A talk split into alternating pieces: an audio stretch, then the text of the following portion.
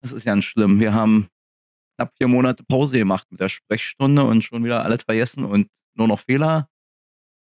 Dann los. Will einer rein oder ist der Wind? Das ist der Wind. Achso, genau. Also bei uns rüttelt es ja an der Tür. Also, wie gesagt, herzlich willkommen zur Sprechstunde der ersten nach dem Reload der Wahlperiode. Ja, man hört uns. Sehr schön. Okidoki. Also, das, die erste Sprechstunde nach dem Reload der Wahlperiode. Äh, ewigen Dank an das Berliner Verfassungsgericht. Und ja, wir konnten, also erst konnten wir nicht, weil Wahlkampf war, dann konnten wir nicht, weil andere Sachen waren. Und jetzt können wir wieder, weil wir jetzt Opposition sind. dann haben wir wieder, ja, jetzt haben wir freie Spitzen.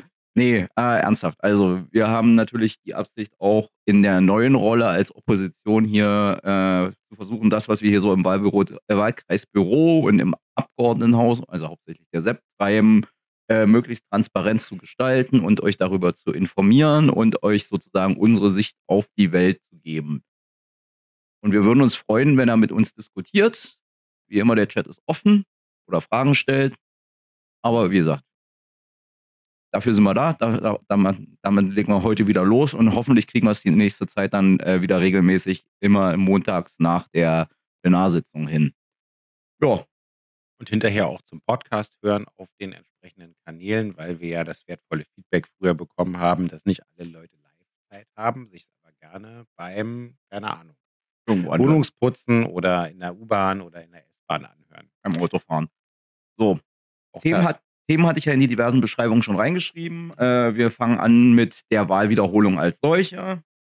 Oder wir, wir werden uns nicht unbedingt an die Reihenfolge halten, aber so thematisch soll es um die Wahlwiederholung gehen. Dann so ein bisschen darum, was äh, die sich abzeichnende kleine Ko Koalition jetzt sozusagen äh, wieder der Sachstand ist und äh, was sich da abzeichnet.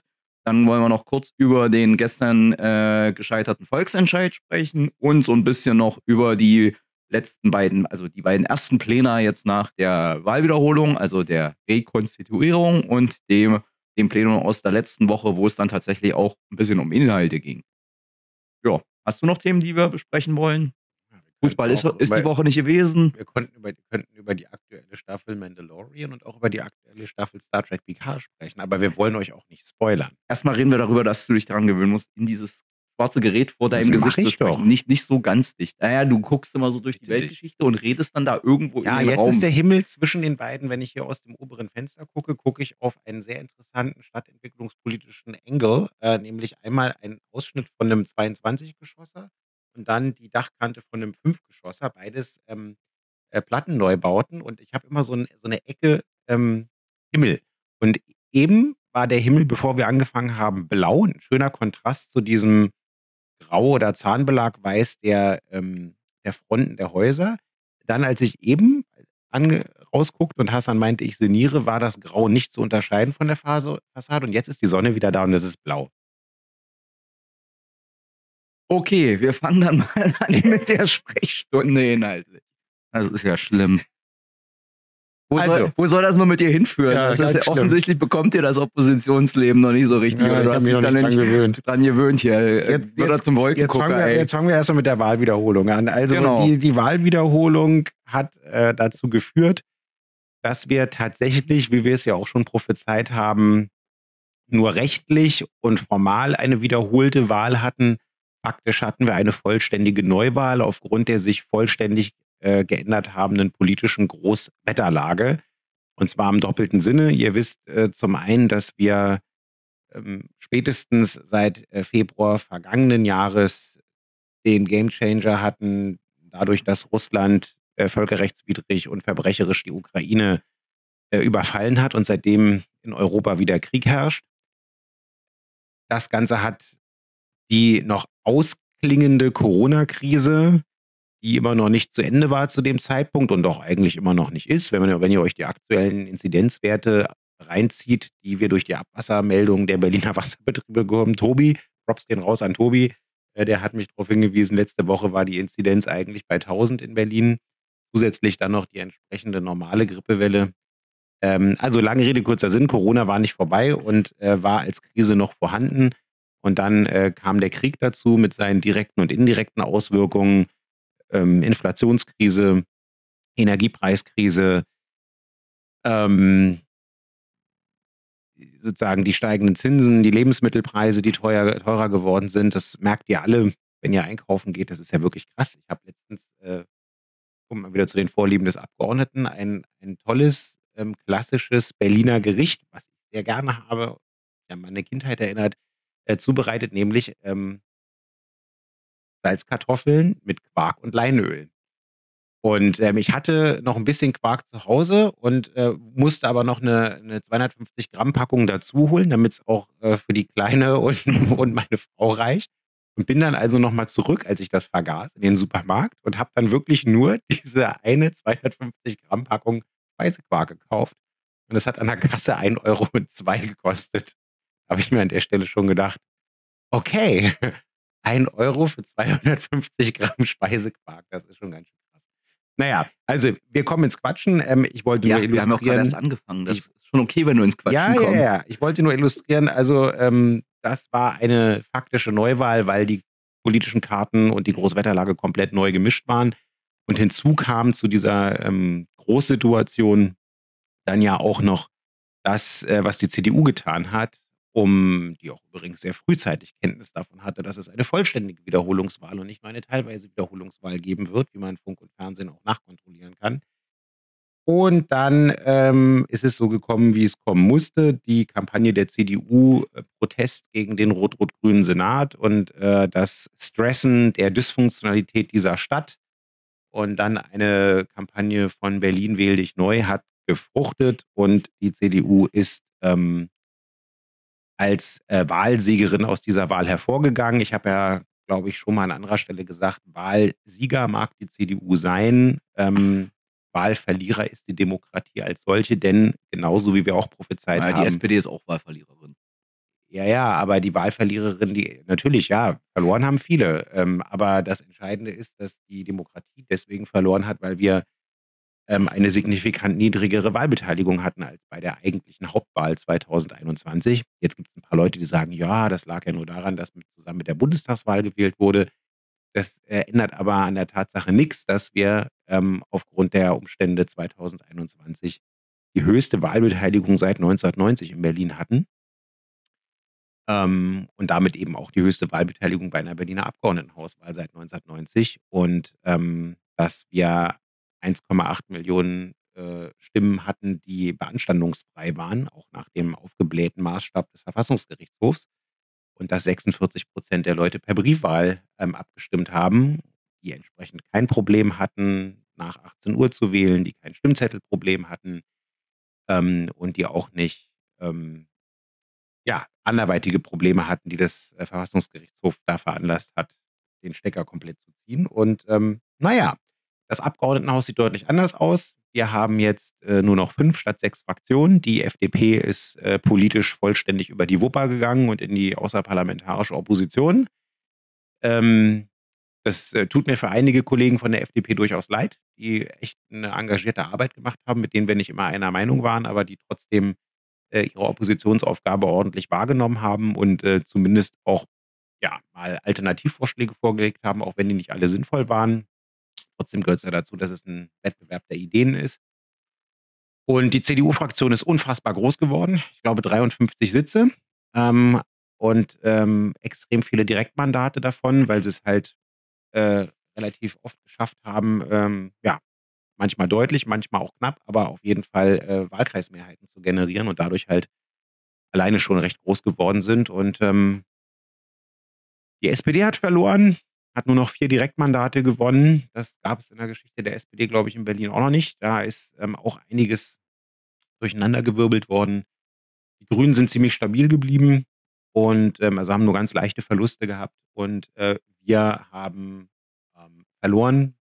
Aber auch nicht im großen Maßstab. Eigentlich. Aber auch nicht im großen Maßstab, genau. Wir haben jetzt zwei Sitze weniger ähm, als Fraktion im Abgeordnetenhaus was das Berliner Ergebnis anbelangt. Wir haben 12,2 Prozent eingefahren. Das war gemessen an einigen Umfragen, die wir hatten, von 9 Prozent oder 10 Prozent. Ähm, war das besser als erwartet. Ähm, es ist uns aber auch nicht gelungen, die Leute noch einmal davon zu überzeugen, uns zu wählen in Vollständigkeit, die das 2021 getan haben. Und ähm, wir haben es auch nur noch geschafft, vier Direktmandate zu verteidigen. Also mein Direktmandat hier in Lichtenberg, äh, dann von Hendrikje, einen Wahlkreis weiter südlich.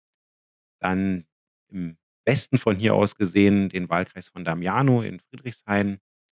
Und dann natürlich noch den Wahlkreis von Katalin in äh, Treptow Nord. Wir haben äh, ja leider in Marzahn-Hellersdorf äh, kein einziges Direktmandat mehr gewinnen oder verteidigen können. Ähm, und auch in den anderen Bezirken, in denen wir zumindest Chancen drauf hatten oder früher auch mal Direktmandate hatten, da hat es auch nicht geklappt. Besonders bitter ist es, dass meine äh, liebe Genossin Claudia, nördlich hier direkt, ähm, den Wahlkreis ähm, mit, ähm, ich glaube, zehn Stimmen waren es jetzt am Ende, äh, nicht, ge nicht gewonnen hat. Und äh, das alleine war schon Krimi, der vielleicht sogar bis in die Bundesnachrichten verfolgen können. Zwischenzeitlich gab es so Zwischenauszählungsstände, äh, wo dann sogar Gleichstand war, weil hier in Lichtenberg 466 Briefwahlstimmen uh, ups, nicht gezählt wurden, weil sie in der Ecke standen und vergessen wurden, zum Auszählen zu transportieren. Ähm, und dann wurden nochmal ein paar äh, Teilauszählungen gemacht und ähm, ja, irgendwie waren es dann zehn Stimmen für die CDU mehr, obwohl man immer noch Fragezeichen bei einigen Wahllokalen hat. Da wird Claudia auch nochmal gucken, ob sie die Möglichkeit hat, äh, gerichtlich zumindest eine korrekte, vollständige Neuauszählung zu erwirken, damit man wenigstens Vertrauen in dieses Wahlergebnis haben kann. Ja, also das alles ist so ein bisschen äh, schwierig für uns. Ne? Also Großwetterlage für die Bundespartei und für die Landespartei eigentlich ein ganz stabiles Ergebnis, wenn man bedenkt, welche Schwierigkeiten die Linke gerade so insgesamt hat. Hier in Lichtenberg aber ähm, ein sehr schwieriges Wahlergebnis. Wir haben hier in Lichtenberg ähm, das äh, erste Mal seit der Wende das nicht mehr geschafft, stärkste Kraft zu sein. Meinst du jetzt BVV oder? Im Bezirk. Und zwar äh, bei der BVV ganz knapp nicht mehr stärkste Kraft. Da ist die CDU vorbei. Ähm, wir haben es auch, was die Zweitstimme Abgeordnetenhaus anbelangt, geschafft, nicht mehr, äh, nicht mehr geschafft, äh, stärkste Kraft zu sein. Ähm, Hendrike und ich haben in unseren Wahlkreisen als einzige in ganz Berlin noch geschafft, ähm, auf der Ebene der Abgeordnetenauswahlkreise noch eine Zweitstimmenmehrheit, also nicht nur die Erststimmenmehrheit, sondern auch eine Zweitstimmenmehrheit zu erzielen. Ähm, das ähm, hat so auch noch nicht gegeben, das sind die einzigen beiden roten Inseln, wenn man sich so anguckt. Und ähm, ja, die CDU hat hier in Lichtenberg vier Direktmandate abgeräumt. Ähm, also Wahlkreis 1, 2, 3, drei ganz knapp und dann eben auch noch den Wahlkreis in Karlshorst, äh, in dem der Genosse Norman Wolf kandidiert hat. Ähm, also die Bedingungen sind schon nicht so günstig. Ines Schmidt, uns Ines ist noch über die Landesliste reingekommen. Das heißt, äh, wir Linke sind jetzt äh, zu dritt in Lichtenberg und ähm, werden halt das Beste draus machen.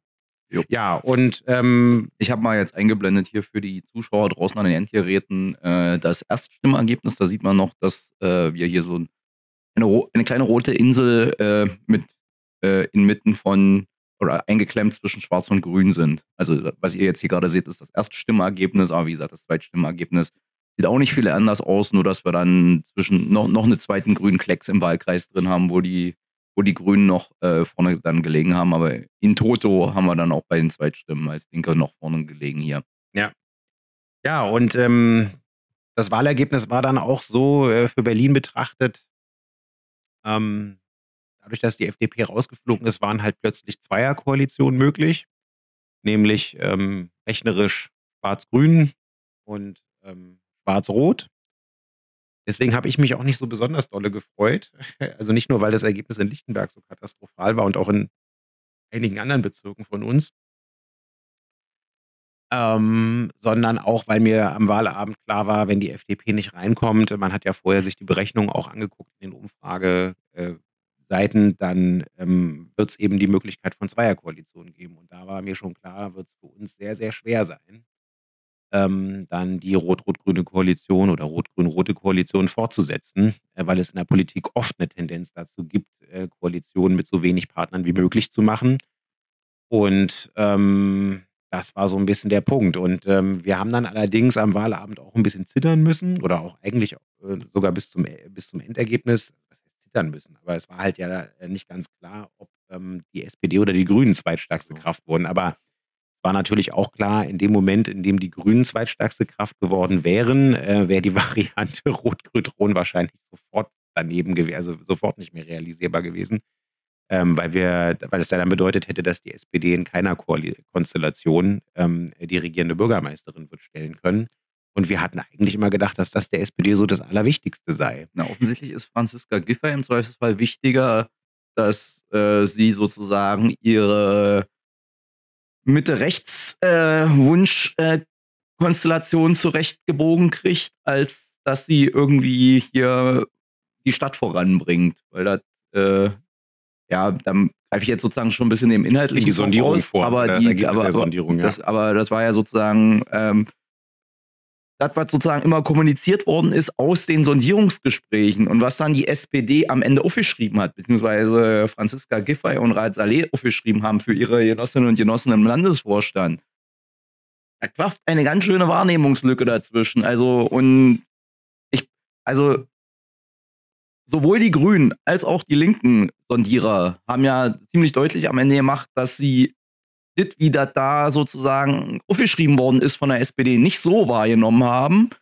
Und ich halte die alle, da das ja mehrheitlich äh, alles Leute mit langjähriger politischer Erfahrung sind, schon für so klug und clever und auch für so Mensch, also im Sinne von, man kann auch einen Menschen lesen, beziehungsweise man kann eine Stimmung im Raum lesen, dass ich vermute, die wären nicht alle sich die Tage lang nur sozusagen geirrt haben, wie ihnen die, da, die SPD gegenüber saß. Und offensichtlich da, haben da Teile der SPD ein ganz falsches Spiel gespielt. Ja, die haben ähm, aufs ähm, Scheitern verhandelt, aber mit einem Lächeln.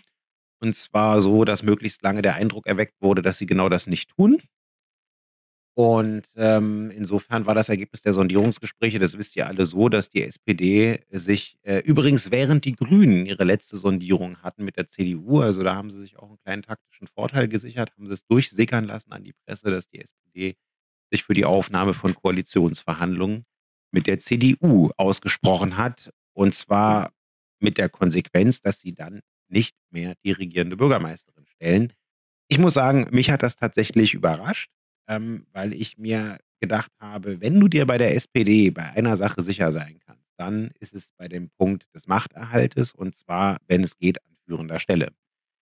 Äh, offensichtlich äh, hat Franziska Giffey da aber viele Leute überrascht. Ähm, und wenn man jetzt nochmal ein zweites Mal drüber nachdenkt, dann überrascht es einen vielleicht doch nicht mehr so sehr, denn ihr erinnert euch alle an die ersten Sondierungen 2021, wo ja nur Dreierkonstellationen möglich waren aufgrund der FDP im Parlament.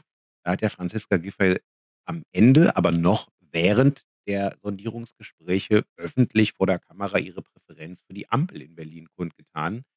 Wurde an der Stelle aber von ihrer Partei deutlich eingefangen, die gesagt hat, nee, nee, größte inhaltliche Schnittmenge gibt es ähm, nach wie vor mit äh, Linken und Grünen. Ähm, und deswegen werden wir dieses Bündnis machen. Sie hatte also damals schon eine Präferenz für eine, naja, Mitte-Rechts-Koalition. Und ähm, offensichtlich ähm, hat sie die Gelegenheit jetzt genutzt und zwar unter der Preisgabe oder dem Opfer des Roten Rathauses und auch ihrer eigenen ähm, entsprechenden Position, äh, dann doch eben ein Mitte-Rechts-Bündnis zu machen. Und ähm, dabei ist einiges an politischem Porzellan und Vertrauen kaputt gegangen. Das merkt man. Also weder wir noch die Grünen waren sonderlich amused, wie man bei den Royals in Großbritannien sagen würde. Und ähm, das wird schon ähm, einiges an Zeit und auch ähm, Arbeit äh, bedeuten für die Leute in der SPD, die 2026 wieder ein progressives Bündnis machen wollen das zu kitten. Und äh, klar ist auch mit Franziska Giffey wird man, also, sich, wird man sich sowas nicht vorstellen können. Und das Spannende ist aber natürlich auch, was jetzt gerade bei der SPD sagen, läuft. Genau. Noch, ist, noch ist der Drops nicht gelutscht, weil offensichtlich gibt es ja durchaus in der SPD noch äh, maßgebliche Teile, zumindest in den Bezirken, die sagen, wir haben hier sozusagen eine Mehrheit für eine äh, sozialökologische Stadtgestaltung. Und wir machen jetzt nicht ohne Not einfach mal den Rollback in die 1980er mit der, mit der Immobilienmafia CDU, also ohne den Genossinnen in der SPD da, da jetzt zu nahe treten zu wollen. Ich habe auch ganz hart den Verdacht, ausschlaggebend für die äh, Hinwendung zur CDU von Genossen in der SPD ist auch, dass die ja selber da re relativ eng ver verwandelt und verquickt sind mit äh, den Interessen der Immobilienwirtschaft in dieser Stadt. Und damit meine ich jetzt nicht, dass, weil sie Wohnungen bauen wollen, sondern ich meine, so wie ich es gesagt habe, mit den Interessen der Immobilienwirtschaft, die nicht die gleichen sind wie die der Mieterinnen und Mieter in dieser Stadt oder was der auch, Wohnungssuchenden in dieser auch Stadt. bewiesen ist durch mehrere Spenden, die ja. äh, an die SPD aus dem Kreise gegangen sind, auch jetzt erst äh, vor der Wiederholung. Ja, aber auf genau. jeden Fall, da ist noch nicht alles aller Tage Abend, da kann man noch drauf hoffen. Also, was heißt hoffen? Also, ich bin ja aus, aus Gründen in einer anderen Partei als in der SPD, weil wenn man so sich die Programme nebeneinander legt, würde man ja sagen, dass, warum haben wir zwei sozialdemokratische Parteien in diesem Land? Aber das Problem ist, dass diese eine sozialdemokratische Partei immer ein Programm hat und dann eine sozialdemokratische Partei hat, die eine Praxis hat. Und das eine stimmt mit dem anderen nicht so richtig übereinander. Und äh, bis jetzt hat die Basis auch im Zweifelsfall noch jeden Scheiß mitgemacht bei der SPD. Ja. Und das hat ja auch einen Grund, warum Franziska Giffey sich das Instrument des äh, Mitgliederentscheids ausgesucht hat für die Bestätigung des äh, Koalitionsvertrages, den sie jetzt gerade ausverhandeln, weil sie sich da natürlich wesentlich bessere Chancen ausrechnet ähm, als auf einem Landesparteitag beispielsweise. Und ähm, ja, ich bin gespannt, wie das ausgeht. Wir, gucken, wir verfolgen das natürlich, ähm, weil äh, interessant an der, an der jetzigen Situation ist tatsächlich die, dass du, ähm, das gab es in der Vergangenheit sicherlich das ein oder andere Mal ähm, an den verschiedenen Stellen, nicht nur eine rechnerische Mehrheit ähm, jenseits der aktuell präferierten, oder der aktuell, was heißt präferierten, der aktuell äh, ins, ins Werden kommende Koalition hast, sondern du hast auch eben eine politische Mehrheit und diese Mehrheit ist größer. Also um es mal auf den Punkt zu bringen, äh, Schwarz-Rot ähm, hat im Abgeordnetenhaus 86 Sitze, wenn ich das richtig im Kopf habe. 80 Sitze braucht Franziska Giffey, äh, jetzt habt ihr schon wieder den falschen Versprecher. 80 Sitze braucht Kai Wegner von der CDU, um sich zum regierenden Bürgermeister wählen zu lassen. Ähm, und ähm, Rot-Rot-Grün hat entsprechend deutlich mehr Stimmen. Deswegen sagen wir ja auch kleine Koalition zu dieser in Anführungszeichen großen Koalition. Nicht nur, weil sie alleine, Gott sei Dank, weit weg entfernt sind, äh, davon hier eine Zweidrittelmehrheit zu bekommen. Früher war erstmal das Kriterium für große Koalitionen, dass es so Koalitionen sind von zwei großen Volksparteien, die zusammen auch eine Zweidrittelmehrheit irgendwie zusammenbekommen. Ähm, das ist ja schon seit längerem nicht mehr der Fall, auch auf Bundesebene nicht. Und ähm, es ist aber auch deswegen eine kleine Koalition, weil sie, wie gesagt, äh, weniger Stimmen zusammenbekommt als äh, die aktuelle Koalition. Und deswegen, vielleicht nochmal als inhaltliche Einordnung, ähm, ja, die Wiederholungswahl war zu guten Teilen ähm, eine Protestwahl, eine Wahl, in der viel Unzufriedenheit zum Ausdruck gebracht wurde, auch wegen ähm, sicherlich äh, bestimmten Punkten, die die aktuelle Koalition Rot-Rot-Grün nicht so gut hinbekommen hat. Ähm, auch was bestimmte Streitereien anbelangt, die ein bisschen unnötig ausgetragen wurden, wie ich finde. Da haben wir auch im Wahlkampf drüber gesprochen. Stichwort Verkehrspolitik und anderes. Ähm, aber es war trotzdem, ähm, wenn man sich die Verhältniswahl anguckt, auch äh, sozusagen kein Abwählen der aktuellen Koalition, sondern ähm, ein, äh, ein Denkzettel, auf jeden Fall, ähm, aber trotzdem noch äh, mit einer äh, deutlichen parlamentarischen Mehrheit ähm, und eigentlich auch damit verbundenem Regierungsauftrag. Ich bin mir relativ sicher, dass viele SPD-Wähler, ein paar haben es mir auch schon gesagt, ähm, enttäuscht sind von der Entscheidung, die Franziska Giffey äh, da im Moment getroffen hat äh, mit Raal Saleh. Ähm, und wir werden jetzt mal gucken, was die Mitglieder dazu sagen. Ähm, ich persönlich glaube, dass die Mitglieder äh, mit einer ähm, sozusagen leichten, also leichten Mehrheit, mal gucken, 60, 40, 55 zu irgendwas, äh, dann doch Ja sagen werden, weil die Basis da, ähm, auch was die Alterskohorten anbelangt, ja ähm, sozusagen in den, in den älteren Jahrgängen auch ein bisschen konservativer tickt. Ähm, aber spannend wird es allemal, denn ähm, die Sozialdemokraten, mit denen wir nach wie vor in einem, in einem guten Austausch stehen und die äh, auch in der SPD kämpfen für die Fortsetzung von Rot-Grün-Rot und da gerade echt am Start sind, ähm, die waren zum Teil jetzt auch selber überrascht, äh, wie der ein oder andere Kreisverband abgestimmt hat. Ähm, also Friedrichshain-Kreuzberg war jetzt als ein sehr, sehr großer Kreisverband gerade zumindest auf der Delegiertenversammlung mit einem mit einer Mehrheit für einem Nein zu dieser kleinen Koalition.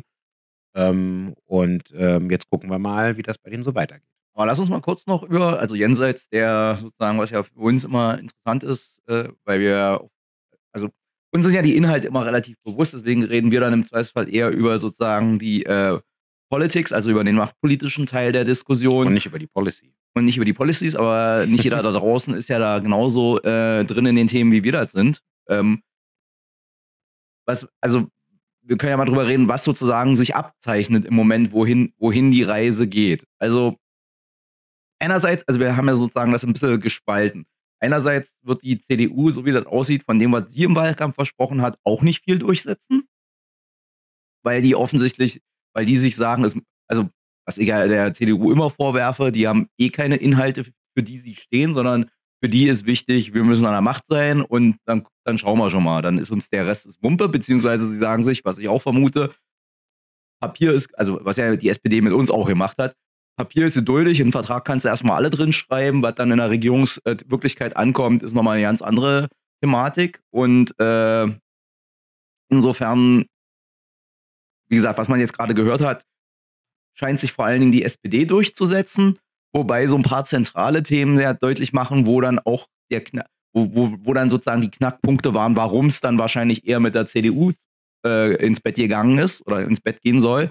Wenn ich dann nämlich zum Beispiel nur daran denke, dass die SPD gemeinsam mit der CDU jetzt äh, das, was ja die Immobilienmafia in dieser Stadt schon lange nachgeiert, das Tempelhofer Feld aufmacht um das sozusagen, äh, und da werden dann wahrscheinlich eher nicht so viele Sozialwohnungen entstehen, sondern mhm. dat, da geht es darum, einfach diese, dieses Filetstück äh, äh, Berliner Immobilie, das im Moment noch den Menschen dieser Stadt gehört, sozusagen für die privatwirtschaftlichen Interessen verwertbar zu machen. Genau, das wird sicherlich einer der Punkte gewesen sein, äh, sich nicht mehr mit den nervigen Linken und äh, den auch nervigen Grünen bei der Frage der äh, Mietenpolitik, der Wohnungspolitik, der Stadtentwicklungspolitik rumärgern zu müssen, ähm, weil das ist ja klar, dass die Interessenlage bei Stadtentwicklungspolitik bei SPD und CDU äh, extrem deckungsgleich ist. Und zwar im Leugnen auch der ganz objektiven Befundlage.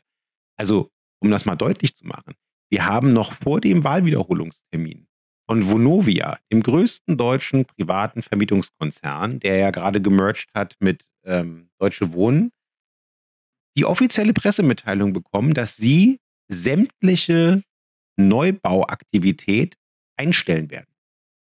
Spoiler, ist jetzt nicht so, dass die der mega große Neubauplayer sind, weil deren Geschäftsmodell darin besteht, äh, das äh, relativ unregulierte Mietrecht im BGB so auszuquetschen, dass sie im Rahmen des rechtlich Zulässigen immer die Mieterhöhungen rausballern. Das haben wir ja auch schon erlebt in den Sprechstunden. Direkt nebenan ist ja äh, eine jetzige Vonovia oder vorherige deutsche Wohnbutze. Ähm, und da wissen wir von den Mieterinnen und Mietern schon, dass äh, die den Wecker danach stellen können, äh, dass dir nach, also alle 24 Monate, das nächste Erhöhungsschreiben reintrudelt. Ähm, und äh, wir haben jetzt auch die Baukostensteigerung. Also du hast das Tempelhofer Feld angesprochen. Wenn du im Moment baust, und zwar egal wer baut, ob das jetzt die städtische HOVOG ist oder ob das jetzt hier ein privater ist, du hast einen Baukostensatz pro Quadratmeter von x Euro. Aufgrund einfach der Lohnkosten, der Arbeitskosten, der Versicherungskosten, der Grunderwerbskosten, wenn das Grundstück dir äh, sozusagen nicht schon gehört oder wenn es die HOVOG ist, äh, irgendwie vielleicht von der öffentlichen Hand für einen symbolischen Euro bekommt oder so, äh, dann hast du da einfach Kosten. Und wenn du äh, nur das alleine refinanzieren willst, ohne Gewinn, dann musst du da Quadratmeter Brutto-Warmpreise, also Netto-Kaltpreise, und dann kommt ja noch der, die, die Warmmiete oben drauf, äh, aufrufen, die sich hier in Berlin viele, viele Menschen nicht leisten können. Ich erinnere immer wieder daran, 699.000 Haushalte in Berlin haben im Monat weniger netto als gesamter Haushalt zur Verfügung als 1250 so, und die können sich Mietpreise von 15, 16, 17 Euro äh, netto kalt nicht leisten. Ist einfach nicht drin. Und ähm, wie gesagt, das macht ja so deutlich, warum der Markt hier gar nichts regelt. Ähm, auf dem Boden, der nur einmal zur Verfügung steht. Hm, das ist ja der Unterschied. Man kann ja den Boden nicht beliebig, äh, beliebig vermehren, so wie ich irgendwie, keine Ahnung, irgendein anderes äh, Gut irgendwie, was ich produziere. Ja, Moment, na klar kannst du das. Hast, hat uns, erklärt uns doch gerade die CDU hier Ach am so. Beispiel äh, Klimaautobahn A100. Ah, ja, Wir überdachen jetzt einfach Autobahnen, dann kannst du den Boden hm. gleich zweimal nutzen. Einmal für sinnlosen äh, motorisierten Individualverkehr und das andere Mal zum Wohnen. Ja, du kannst nach oben bauen, aber jetzt kommen wir auch zu dem Punkt, wenn du nach oben baust, sagen dir auch alle Experten und zwar auch die äh, Wirtschaftsliberalen, dass Hochhausbau in Innenstädten äh, trotzdem bedeutet, dass es teurer wird. Weil, Nein. Ja, nicht einfach so, dass es so nach oben stapelst, ja. Echt? Da ist ja was mit verbunden. Äh, hat, hat, mir das Lego falsch beigebracht, ja? ja offensichtlich. Also, Ähm, da werden wir ein Rollback erleben. Ähm, Innenpolitik wir, wir, werden in der, wir werden in der Innen-, Grundrechts- und Freiheitspolitik große Probleme bekommen, äh, weil die CDU, wir müssen mal gucken, äh, wenn sie ähnlich wie in anderen äh, Bundesländern agiert, äh, die werden jetzt wahrscheinlich auch das Justizressort übernehmen, was auch besonders bitter ist. Das ist ja ein Ressort, was wir gerade auch erst äh, übernommen hatten, was vorher bei den Grünen war, wo wir wirklich einiges auch ähm, auf der Langstrecke geschafft haben, aufzubauen im Bereich ähm, Antidiskriminierung, im Bereich Vielfalt, im Bereich von einer grundrechtsbezogenen ähm, Justizpolitik, also Entkriminalisierung von Armutsdelikten, die Verbesserung der Haftbedingungen für die Häftlinge ähm, alles das, was auch sozusagen eine freiheitliche Justizpolitik ausmacht, ähm, der, der, sozusagen Kampf gegen äh, organisierte Kriminalität, also zum Beispiel ähm, was, die, was die Vermögensabschöpfung anbelangt und der Kampf gegen Geldwäsche, gerade im Immobiliensektor. Haha, also da sind wir auch wieder mit dem Immobiliensektor zusammen. Mal gucken, ob das alles so fortgesetzt wird. Ich habe da viele Fragezeichen. Und ähm, aber ähm, weiß man da jetzt eigentlich schon was Konkretes? Weil das nö. Einzige, was ich bisher gehört habe aus der Ecke, dass jetzt hier äh, von, äh, na, hier, wie heißt sie? Innensenatorin. Banger.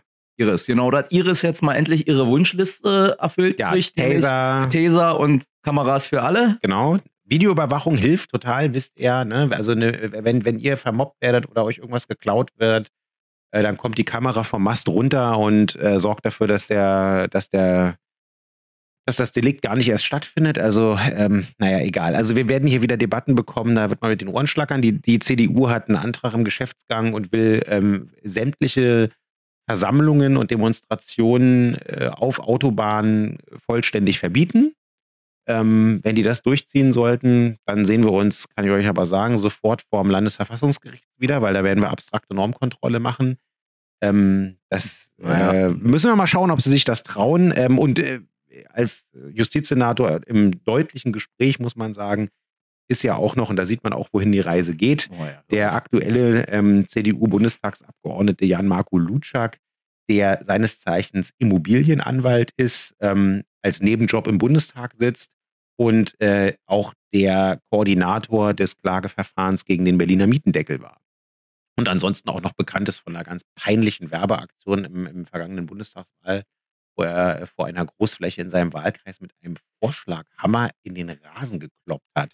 Wo ich mich bis heute frage, äh, was sollte das eigentlich? Aber das ist nur ein kleiner Side-Fact. Ähm, du guckst die ganze Du machst mich irre. Was denn? Du guckst da die ganze Zeit raus, ja. am Mikrofon vorbei. Was ich, ist denn da? Was ist denn da? Ich, laufen Leute rum und die Sonne scheint. Das ist doch schön. So, so ein Abgeordneter ist auch hier. Äh, habt ihr, kennt ihr noch den Film Ab? Wo der Hund immer am Eichhörnchen. Eichhörnchen. Das war jetzt auch nicht so clever. Jetzt habe ich die Hand vors Mikro gemacht. Aber auf jeden Fall äh, versuch mal dich auf die ja, Kamera, ja auf das Mikrofon ist zu konzentrieren. Ja gut. Ist ja Wir gut. sind gleich durch. Du kannst gleich, du kannst gleich Eichhörnchen jagen gehen. Nein, kein Stress. Also nee. es wird ein, es wird ein Rollback geben. Aber der Punkt ist, wir wissen halt im Moment noch nicht so super viel. Wenn der Koalitionsvertrag da ist, dann wird es bestimmt eine Sondersendung geben, wo wir den Koalitionsvertrag auch äh, zumindest die großen Klopper mal durchgehen und euch mal sagen, äh, was die da geregelt haben und was nicht. Das Sondierungspapier sieht jetzt schon ganz, ganz viele ähm, Vokabeln vor, die heißen verstetigen, fortsetzen, weitermachen ähm, von Projekten, die wir jetzt äh, schon gemacht haben oder schon seit 2016 auf die Spur gesetzt haben. Das ist das, was Hassan eben meinte mit, ähm, die SPD hat sich an vielen Stellen zumindest aktuell durchgesetzt. Ähm, aber das Entscheidende ist ja immer das Kleingedruckte und vor allen Dingen auch die konkreten äh, Maßnahmen, auf die sie sich jetzt verständigen und wo halt vor allen Dingen auch Kurskorrekturen vorgenommen werden. Und das werden wir uns dann einfach mal genau angucken und ich bin dann gespannt, wie die, wie die SPD-Mitglieder darüber abstimmen. So oder so haben wir in den nächsten Jahren die Situation, dass es immer eine progressive und eine größere Mehrheit im Parlament gibt, als die dann vielleicht aktuell regierende äh, Koalition. Und ähm, klar ist auch, dass wir voll im Saft stehen, äh, aufgrund der Tatsache, dass wir hier seit 2016 äh, mitregieren und auch die das entsprechende Wissen und die Erfahrung ähm, äh, sozusagen aus den Senatsverwaltungen haben. Und deswegen werden wir natürlich eine von Tag 1 an nicht nur schlagkräftige und bissige, sondern auch konstruktive Opposition machen, die äh, sehr konkrete Alternativvorschläge vorlegen wird zu allen Problemen, die wir hier so haben. Und ein Punkt, der vielleicht auch nochmal ganz wichtig ist, ist, um auch nochmal das Wahlergebnis zu erklären und vielleicht auch, was die Inhalte anbelangt, deutlich zu machen, warum die SPD sich möglicherweise auch mit der CDU äh, zusammengetan hat. Ähm, das ist auch nochmal das ganze Thema, ähm, ich sag mal, Klimawandel, ähm, Metropolentransformation, Nachhaltigkeit und Verkehr. Äh, denn die CDU hat auch mit einem Punkt deutlich Protestwahlkampf gemacht und Abgrenzungswahlkampf. Äh, man könnte fast sagen, sie hat einen Autowahlkampf gemacht und das hat für sie funktioniert, denn ähm, es gibt jedenfalls, wenn man sich die, ähm, die, die relativen Zahlen anguckt, ja ein krasses Gefälle zwischen den sogenannten Außenbezirken und den, Innenstadt, äh, den Innenstadtbezirken. Ähm, und die CDU hat zumindest hier in Lichtenberg sehr wahrnehmbar ähm, und auch in Mitte sehr wahrnehmbar. Und da gab es dann noch das Wahlkampfgeschenk von Franziska Giffey und Bettina Jarasch mit der Friedrichstraße mit den 500 Metern, ähm, hat äh, groß plakatiert, ähm, Verkehrswende nicht gegen das Auto oder Berlin lasst ihr das Auto nicht verbieten. Und das hat offensichtlich, jedenfalls bei den älteren Wählerinnen und Wählern, hat es deutlich verfangen. Und ja. ähm, hm. da werden wir auf jeden Fall auch äh, mit zu tun haben, denn ähm, es wird jetzt sicherlich das ein oder andere an Verkehrswendeprojekten ähm, mindestens ausgebremst. Na gut, aber das ist ja schon mal eine gute Überleitung zum äh, nächsten Punkt auf unserem äh, Spickzettel, nämlich zum gestrigen Volksentscheid. Ich habe den Namen schon wieder vergessen. Klima, Klimawende 2030? Klimaneustart, Klimaneustart 2030, genau.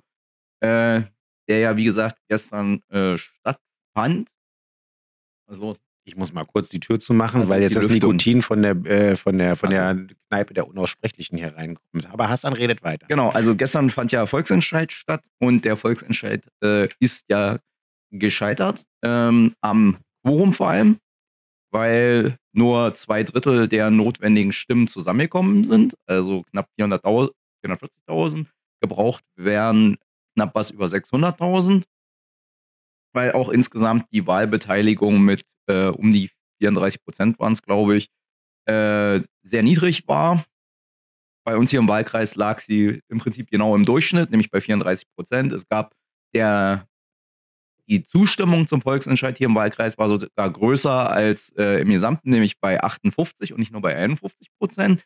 Wobei man auch hier eine äh, durchaus eine Spaltung feststellen kann, nämlich dass sozusagen in dem, was man traditionell so als ein bisschen durchgentrifizierte Teile des Wahlkreises bezeichnen könnte, nämlich die Frankfurter Allee Nord, Altbaugebiet und die Frankfurt äh, und die Viktoriastadt, auch Altbaugebiet mit einem relativ hohen Anteil neu zugezogener, wahrscheinlich tendenziell eher besser situierter und besser gebildeter, äh, höher, also höherer formalen Bildungsabschlüssen. Da sind die äh, Zustimmungswerte teils äh, deutlich. Also in der Viktoriastadt West haben 78 Prozent für den Volksentscheid gestimmt. Auch da war die Wahlbeteiligung sehr niedrig.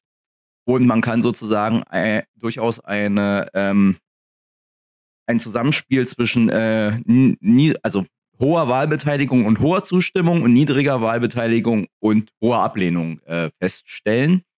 Das heißt, äh, ja, also muss man noch weiter inhaltlich auswerten, aber auf jeden Fall ist auch hier, wäre, auch hier im Wahlkreis wäre es an der äh, Beteiligung ge gescheitert, was uns ja nochmal darin bestärkt, unabhängig davon, was man jetzt inhaltlich von dem, äh, von, von, dem Volksentscheid hält, ähm, oder von dem Gesetz, das da zur Abstimmung stand, weil das ist, glaube ich, auch nochmal ein Unterschied, was man sozusagen, also was das Anliegen ist und wie es umgesetzt werden sollte. Da gibt es, glaube ich, auch durchaus eine Reihe von Menschen, die gesagt haben, ja, das Anliegen teile ich, aber wie das handwerklich gemacht worden oder gemacht werden soll, das finde ich nicht gut.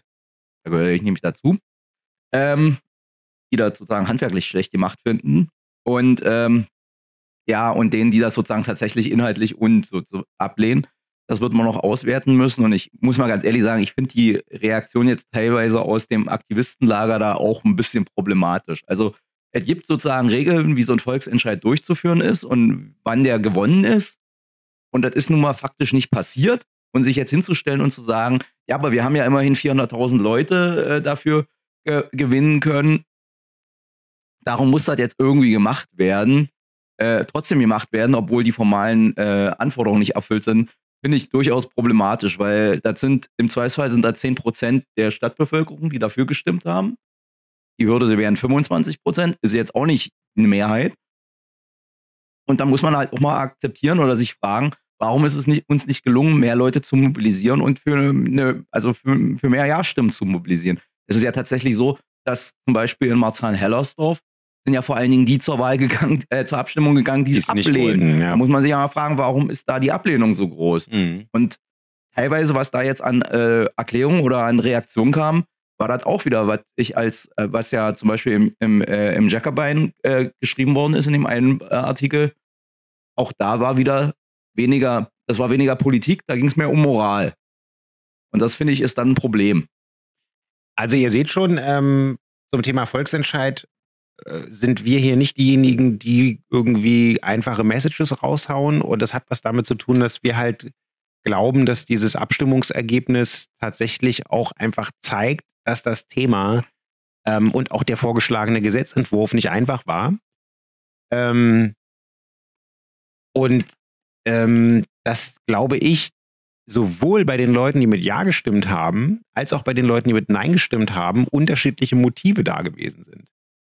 Ähm, Hassan hat es ja gerade gesagt, es gab Leute, die haben mit Nein gestimmt, obwohl sie eigentlich ähm, hinter dieser Zielsetzung äh, vollständig stehen und auch der Auffassung sind, dass äh, der Klimawandel nicht einfach nur Wetter ist, äh, wie das die neuen Nazis irgendwie immer rumschwurbeln, sondern dass er tatsächlich ein äh, existenzbedrohendes Problem ist und dass wir da ähm, nicht gut unterwegs sind.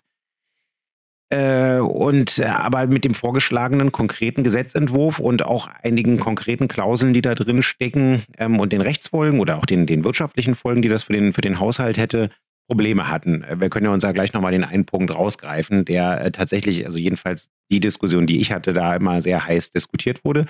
Und dann gab es sicherlich auch Leute, die mit Ja gestimmt haben, ähm, obwohl sie auch die Probleme gesehen haben und gesagt haben, gut, aber ähm, lieber gesetzliche Ziele setzen, ähm, auch wenn ich jetzt schon weiß, dass sie höchstwahrscheinlich ähm, äh, zumindest bis 2030 nicht realisierbar sind, alleine wenn man sich den Fachkräftemangel anguckt und äh, den Handlungsbedarf anguckt, den man hat, der dann auch einfach ja von jemandem gemacht werden muss. Ne? Also äh, da gibt es ja dieses tolle, diesen tollen Spruch, der immer bei Instagram rumgeht, irgendwie, ja, wir können nicht alle in einem Coworking Space sitzen und die X irgendwas App entwickeln. Es auch, muss auch Leute geben, die die Sachen einfach machen.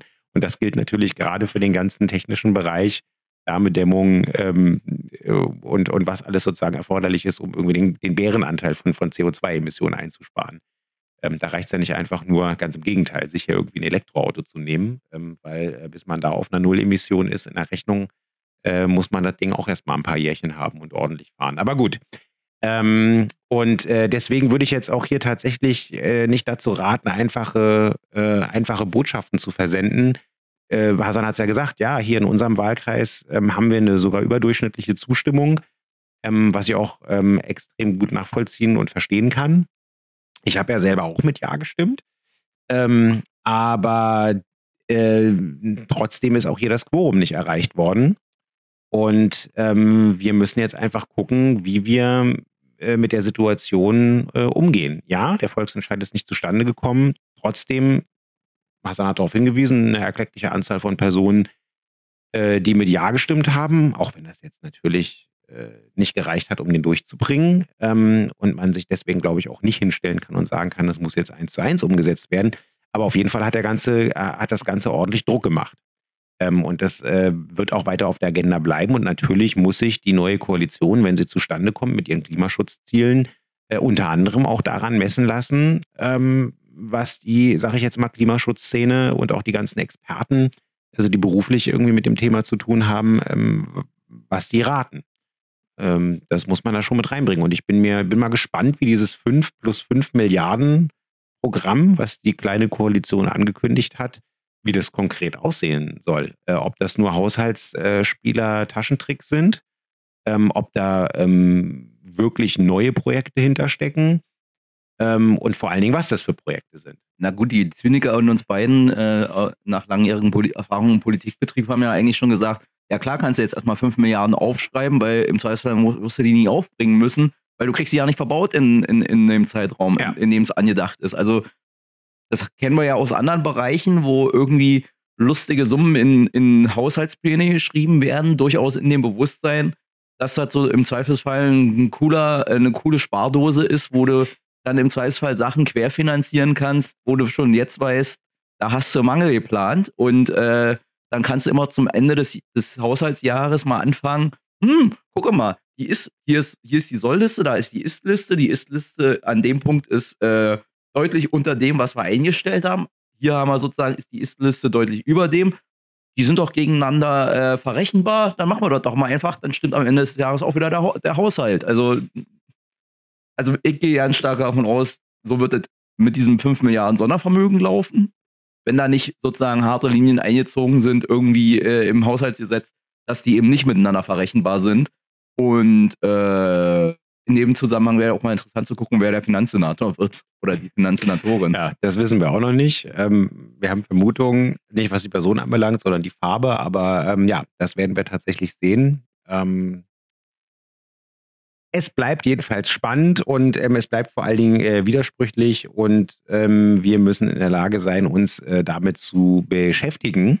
Und ähm, das Thema Klimaschutz äh, ist auf jeden Fall so eins und ähm, auch das Thema Verkehr. Weil da müssen wir tatsächlich gucken, ähm, wie wir es hinkriegen, ähm, auch alle Leute mitzunehmen. Und äh, wir als Linke müssen auch darauf achten, dass die Außenbezirke, die sogenannten Außenbezirke, nicht abgehängt werden. So, weil ähm, wir hatten heute gerade wieder die Situation, dass wir uns mal angeguckt haben, wie der ähm, Mittelabruf für zum Beispiel die Investitionen in die Radinfrastruktur und in die Verkehrssicherungsmaßnahmen, also damit weniger Unfälle passieren.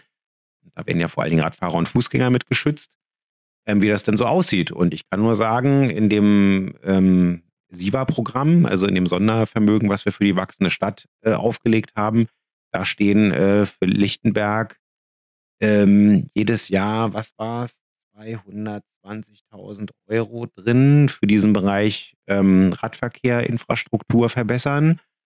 Und äh, da ist im letzten Jahr kein Cent von abgerufen worden. Und äh, auch wenn das ja noch jung ist, auch in diesem Jahr ist noch nichts abgerufen worden. Wobei man da ja sagen muss, weil das ja immer der, gerne der Eindruck gemacht äh, ist, der sozusagen äh, äh, erweckt wird äh, von interessierter Seite. Das ist jetzt nicht die böse Innenstadtlobby mit ihren abgehobenen Latte Macchiato-Trinkern, die dafür so gesorgt hat, dass in Lichtenberg die zur Verfügung stehenden Mittel für die Fahrradinfrastruktur nicht abgerufen werden, sondern das ist hier der hauseigene Bezirks, Bez Bezirksstadtrat von da.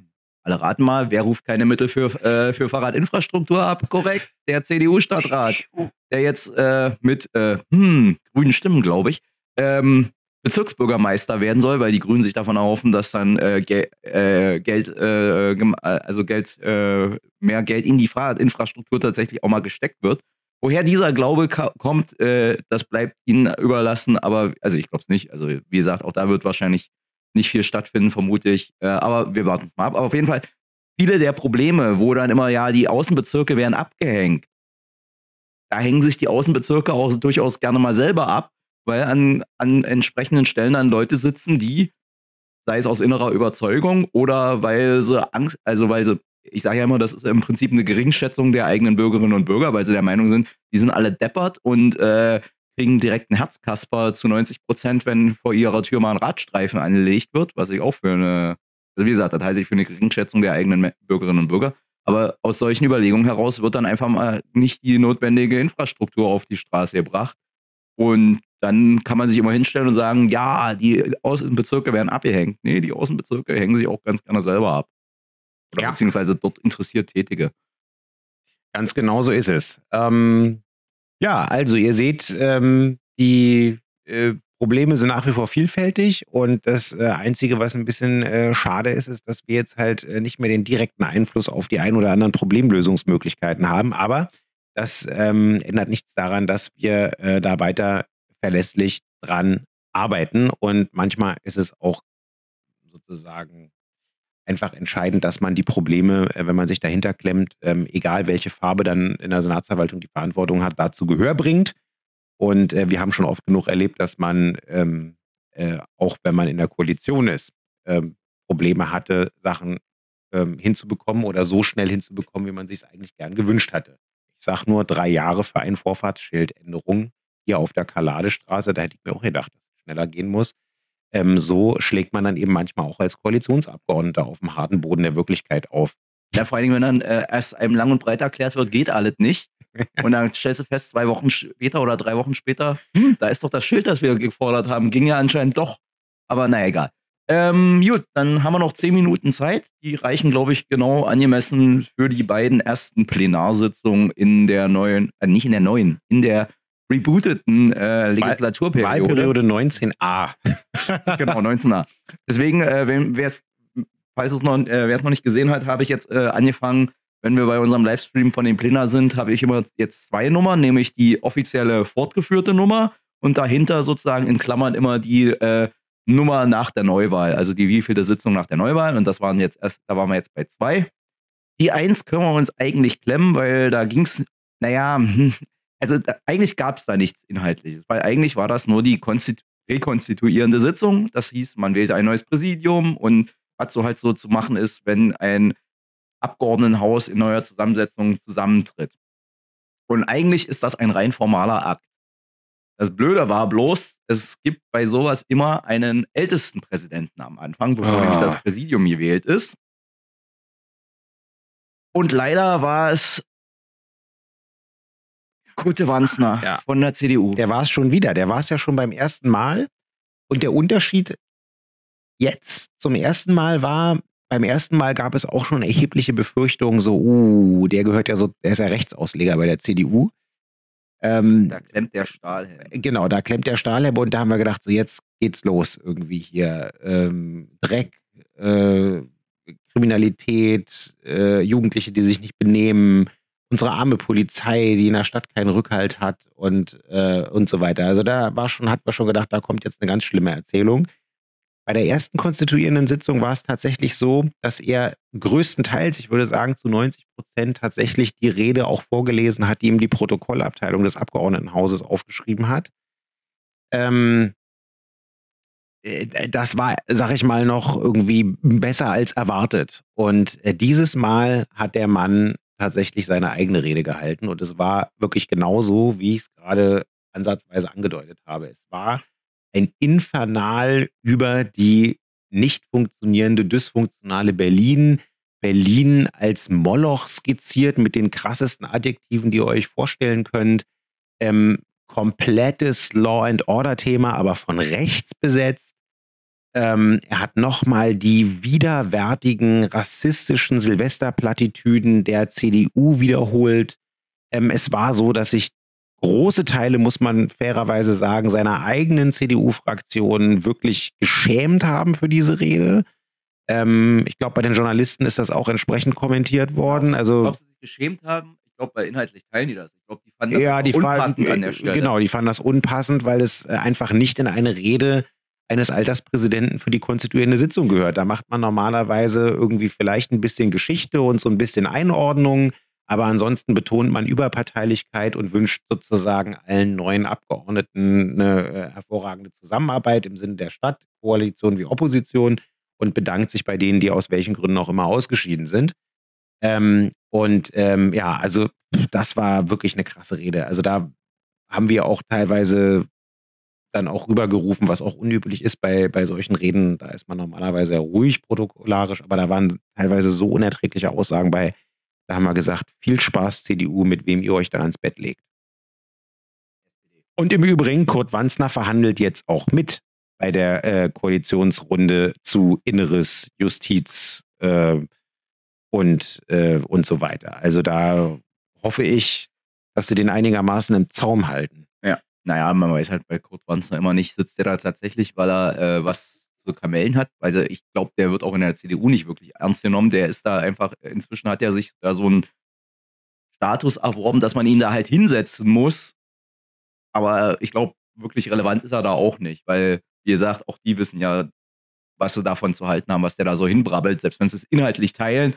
Aber sie wissen halt einfach, der ist, der, die Person ist so nicht wirklich ernst zu nehmen. Ähm, zumindest politisch nicht. Äh, gut, das war da sozusagen das Problem oder der Kurzumriss der ersten Sitzung. Dann wurde halt gewählt. Wie immer wurde ein Präsidium gewählt. Wie immer wurden keine Nazis ins Präsidium gewählt. Ja. Ähm, und ja, das war dann die erste Sitzung, die dann auch relativ zügig, ich glaube, nach zweieinhalb Stunden vorbei war. Ja. Und die zweite Sitzung zog sich dann ein bisschen länger hin, denn dann ging es plötzlich, äh, was heißt plötzlich, dann ging es tatsächlich mal wieder um Inhalte, weil es mussten so ein paar Sachen geregelt werden. Weil, vor allen Dingen, weil das äh, Berliner Landesverfassungsgericht so mit seinem lustigen, äh, irrwegeweisenden Urteil äh, ein paar Folgeabwägungen nicht getroffen hat. Oder, also man weiß es nicht, weil sie haben dazu nichts gesagt und so musste sie jetzt das Abgeordnetenhaus sich dazu einen Schädel machen. Namentlich, äh, vor allen Dingen zentral, die Frage, was passiert denn jetzt mit den Bezirksamtsmitgliedern, die jetzt sozusagen ja eigentlich fünf Jahre gewählt sind, damit Wahlbeamte sind. Da haben sie eine Ernennungsurkunde und da kann man die nicht einfach mal so ähm, aus dem Amt befördern. Und es war, es war bisher eben nicht, es gab dafür keinen Mechanismus, wie man damit umgeht, wenn so eine flächendeckende Wahlwiederholung auch der BVV stattfindet. Und das war sozusagen, fand ich, jetzt mal jenseits von den ähm, Prioritäten und so, der zentrale Punkt dessen, was da äh, beraten worden ist. Also er, war schon in der ersten Sitzung, war es auf der Tagesordnung, aber ohne Beratung, damit es jetzt in der zweiten Sitzung zügig nach mit einer Woche sozusagen äh, beschlossen werden konnte. Und ja, das war sozusagen das eine.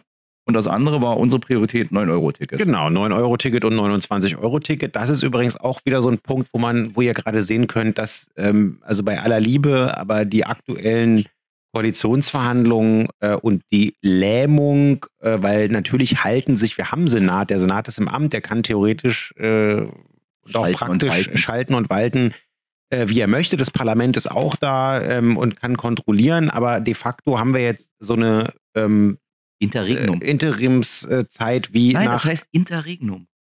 Okay, ein Interregnum. Zwischen den Herrschern. Eine ja. Zeit zwischen den Herrschern. So, und das ist ein, das ist ein Problem, weil äh, wir nämlich gerade in einer Situation sind, wo auf Bundesebene die Grundentscheidung ähm, für das, also überhaupt die Entscheidung für das äh, 49 Euro Deutschland-Ticket, wie es genannt wird, gefallen ist, was eine Kulturrevolution ist, weil wir wirklich endlich mal, äh, zumindest so lange wie das jetzt gilt, Schluss machen mit dieser im Fürstentum Flickenteppich-Regelung. Also das ist ja wirklich ein Fortschritt im 21. Jahrhundert, dass du jetzt mal äh, ohne irgendwie dir auf äh, Staatsexamens, Master oder Diplomniveau, äh, wenn du da irgendwo in einem anderen Bundesland in der Stadt aus dem IC aussteigst und dann da irgendwie ordnungsgemäß den Nahverkehr nutzen willst, da irgendwie erstmal gucken musst, wie das da läuft. Ähm, mit den ganzen Wabenstrukturen und Tarifvarianten und so weiter. Also das ist ja wirklich echt eine gute Sache. So, da haben wir lange drauf gewartet und wir haben in Berlin so lange darauf warten müssen, dass wir selber die Entscheidung getroffen haben, nicht nur ein 29-Euro-Ticket als Anschlusslösung für das ausgelaufene 9-Euro-Bundesticket zu machen, was hier krass angenommen wurde. Wir haben hier Abo-Abschlusszahlen, äh, da, da hat die BVG feuchte Augen. Ähm, und die S-Bahn, also genau das, was wir wollen. Leute, die Tickets haben, um dann auch wirklich mehr den ÖPNV zu nutzen, das Auto öfter stehen zu lassen, wenn sie überhaupt ein Auto haben. Und äh, wir haben dann als Linke insbesondere durchgesetzt, dass es für die Transferleistungsempfänger und sogar die Wohngeldempfangenden äh, jetzt das 9-Euro-Sozialticket gibt. Ähm, so, äh, super Sache. Auch das hat dazu geführt, dass ähm, ja, viel mehr Menschen am Leben teilnehmen können und mobil sind ähm, sich es einfach leisten können, gute Sache. Und ähm, wir hatten alle die Hoffnung, dass wir das nur so lange finanzieren müssen, bis der Bund und die Länder sich ausgekäst haben, was jetzt nun genau wie mit den Konditionen dieses 49 Euro Tickets irgendwie aussieht. Und ähm, jetzt hat sich der Bund ausgekäst. Und ich weiß nicht, ob ihr Abonnenten seid, aber ihr werdet, wenn ihr BVG-Abonnenten seid oder S-Bahn-Abonnenten seid, Post bekommen haben. Ich nicht. Ähm, okay, ich habe meine schon bekommen. Und in der werde ich jetzt, äh, wird mir jetzt mitgeteilt von der BVG, lieber Herr Schlüsselburg, ähm, Sie haben ja das äh, BVG Monatsabo AB. Die Umweltkarte kostet irgendwie 66 Euro, wird aktuell ja runterrabattiert auf 29 Euro. Und jetzt gibt es übrigens das Deutschland-Ticket für 49 Euro und wir stellen Ihnen jetzt mal gegenüber, äh, äh was sozusagen das Monatsabo AB äh, zu 66 Euro kann und die Kriterien sind und was die Kriterien beim 49 Euro Ticket sind. Und dann teilen Sie uns doch mal bitte mit, ähm, jetzt irgendwann bis April. Ähm, Warum habe ich keinen Brief gekriegt? Wie, ja, kriegst du noch. nämlich April. Anfrage ist raus. Ähm, äh, so, teilen Sie uns doch jetzt mal mit, was Sie haben wollen. So nach dem Motto, ähm, entweder 49 Euro Ticket oder 66 Euro äh, Umwelt Zonen, also hier Umweltkarte. Im Wahlkampf hat die SPD dick plakatiert und Millionen an Geldern ausgegeben in der Berliner Woche und Flyer und sonst was. X-mal euch gesagt, wer SPD wählt, kriegt das 29-Euro-Ticket. Wir haben euch gesagt, wer die Linke wählt, der kriegt das 9-Euro-Ticket ähm, verlängert. Und ähm, so. Die gute Nachricht ist, für das 9-Euro-Ticket ähm, gibt es jetzt tatsächlich eine Verlängerung bis zum Ende des Jahres. Das haben wir dankenswerterweise ähm, durch grünes Licht beim VBB, beim Umwelt, also beim, beim Verkehrsverbund Berlin-Brandenburg. Das ist jetzt tatsächlich safe. Also ähm, die, das? ja, das ist es. Die 9, das 9-Euro-Ticket ist bis Jahresende ähm, verlängert. Die haben nur die äh, Möglichkeit eröffnet. Nein, nein, das 9-Euro-Ticket ist tatsächlich verlängert. Okay. Ähm, äh, und das ist eine gute Nachricht für alle, die Transferleistungen bekommen oder eben ähm, äh, oder halt eben äh, so, äh, Wohngeld bekommen. So. Und äh, das 29-Euro-Ticket schwebt aber voll in der Luft und die Zeit, um das jetzt äh, zu regeln bis zum Beginn des 49-Euro-Tickets, ist faktisch abgelaufen. Und nur deswegen müssen wir uns jetzt irgendwie gerade äh, entscheiden als Abonnenten, ähm, ob wir jetzt das alte Abo weiterlaufen lassen, was dann teurer wird, also nach aktuellem Stand dann wieder auf 66 Euro hochgeht und halt nur in Berlin für AB gilt, mit den Regelungen, die halt dazugehören. Also sprich, ja, es ist noch übertragbar äh, auf äh, jeden anderen, äh, kannst halt weitergeben die Karte, beziehungsweise du kannst nach 20 Uhr noch Leute umsonst mitnehmen und am Wochenende äh, auch. Ähm, beim 49-Euro-Ticket hast du aber jetzt in Anführungszeichen nur die bundesweite Gültigkeit. Es ist nicht übertragbar. Ähm, und du kannst auch keine Personen, auch nicht in Berlin, kostenfrei mitnehmen. Deswegen sind wir ja gerade dabei, äh, eigentlich, und hätten das ja jetzt auch gern weitergemacht, irgendwie möglichst schnell. Und wir hätten es eigentlich gerne schon zum Beginn des 49-Euro-Tickets äh, safe gemacht, mit der entsprechenden Entscheidung, dass äh, wir das 49-Euro-Ticket runterrabattieren auf 29 Euro. Aber, und dann ist halt auch noch unklar, ob dann noch welche Konditionen von, dem, von der Berliner Umweltkarte damit drin sind. Also zum Beispiel schaffen wir es dann, das 49-Euro-Ticket zum Preis von 29-Euro-Ticket bundesweit zu haben und dann die Berliner Mitnahmeregelung aber nur in Berlin. Und die Übertragbarkeit möglicherweise nur in Berlin. Das sind alles Fragen, die ungeklärt sind. Und ähm, ja, tut uns leid, wir hätten da jetzt tatsächlich gerne schon früher Klarheit gehabt, aber dadurch, dass ähm, die Koalition ja äh, im Moment wohl am Ende ist, die rot-rot-grüne Koalition und SPD und CDU sich noch nicht geeinigt haben, äh, das Leben aber weiterdreht gibt es jetzt an der Stelle tatsächlich für das 29-Euro-Ticket im Moment noch keine Zukunft. Krasser Scheiß. Ja, vor dem Hintergrund muss man sich ja beinahe wünschen, dass äh, tatsächlich äh, die äh, kleinen Gro sich auf die äh, Co sich auf die Reihe kriegt, weil überleg mal, wenn die jetzt scheitern und sich dann wieder neue finden müssen, um irgendwie eine Regierung auf die Reihe zu kriegen, das heißt ja, dass dann wieder einen Monat mindestens ja. Äh, keine in dem Sinne, also nur sozusagen die amtierende Regierung irgendwie die Geschäfte noch verwaltet. Ja, ja eher zwei bis drei Monate, weil äh, dann wird es auch nochmal einen Militärentscheid geben. Also wenn es ja. dann Schwarz-Grün geben sollte, dann werden die Grünen sicherlich auch, weiß ich nicht, aber möglicherweise auch einen Militärentscheid über so einen Koalitionsvertrag machen.